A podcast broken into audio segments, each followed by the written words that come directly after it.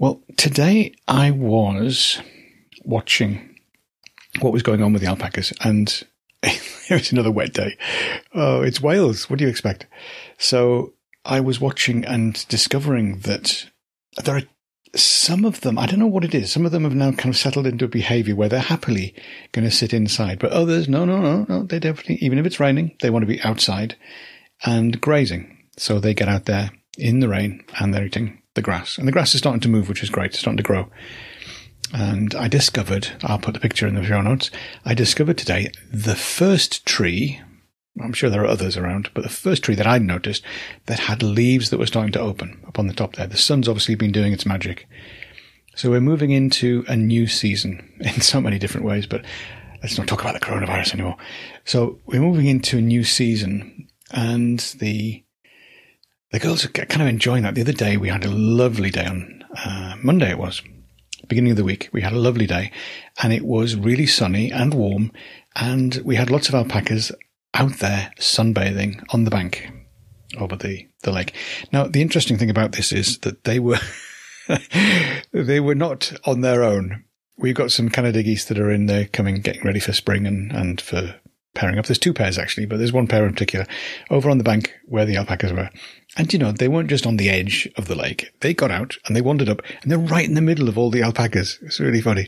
So there's about twenty of the girls. They're all on the bank, and the Canada geese are there in the middle.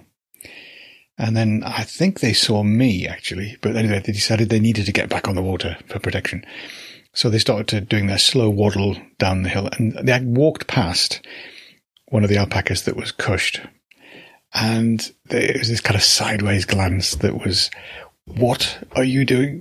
And the geese were watching the alpacas. The alpacas are watching the geese. Um, but they've kind of got an understanding with each other. It's really, it's very sweet, really.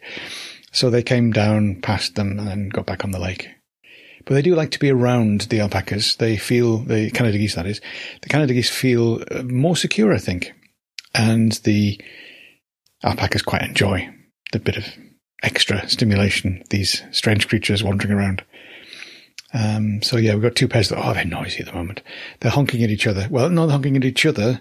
Um, the other pair, one pair against the other, and they're kind of moving each other off and testing boundaries, et cetera.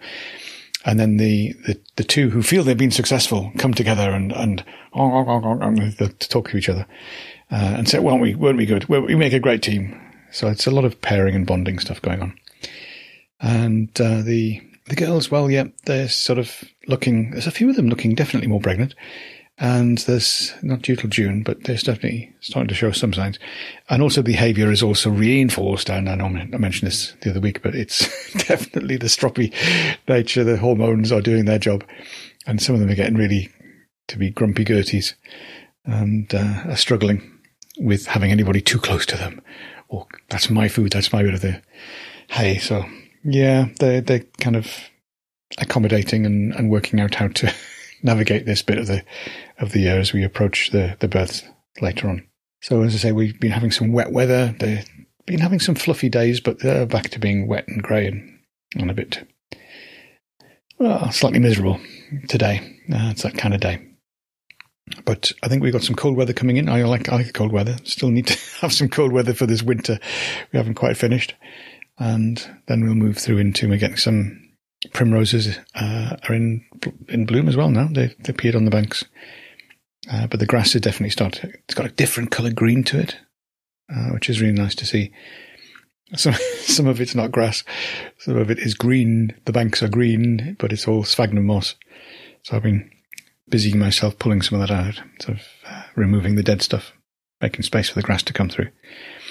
And then the, the hay, they're still enjoying the hay and the dry food. Now, I, I haven't given them peace for a little while because we were out and we finally, finally managed to get hold of some um, new supplies of peas, dried peas.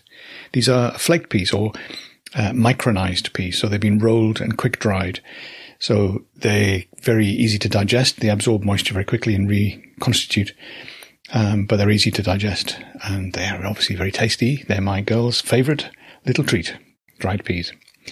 So they've been having some in their food um, today, which for sort of recovering that. They're so enjoying. They do like their peas. And that was nice. And they've been eating some hay as well, but um, because it was wet. The ones that stay in, they eat the hay. The ones that go out, they eat the grass.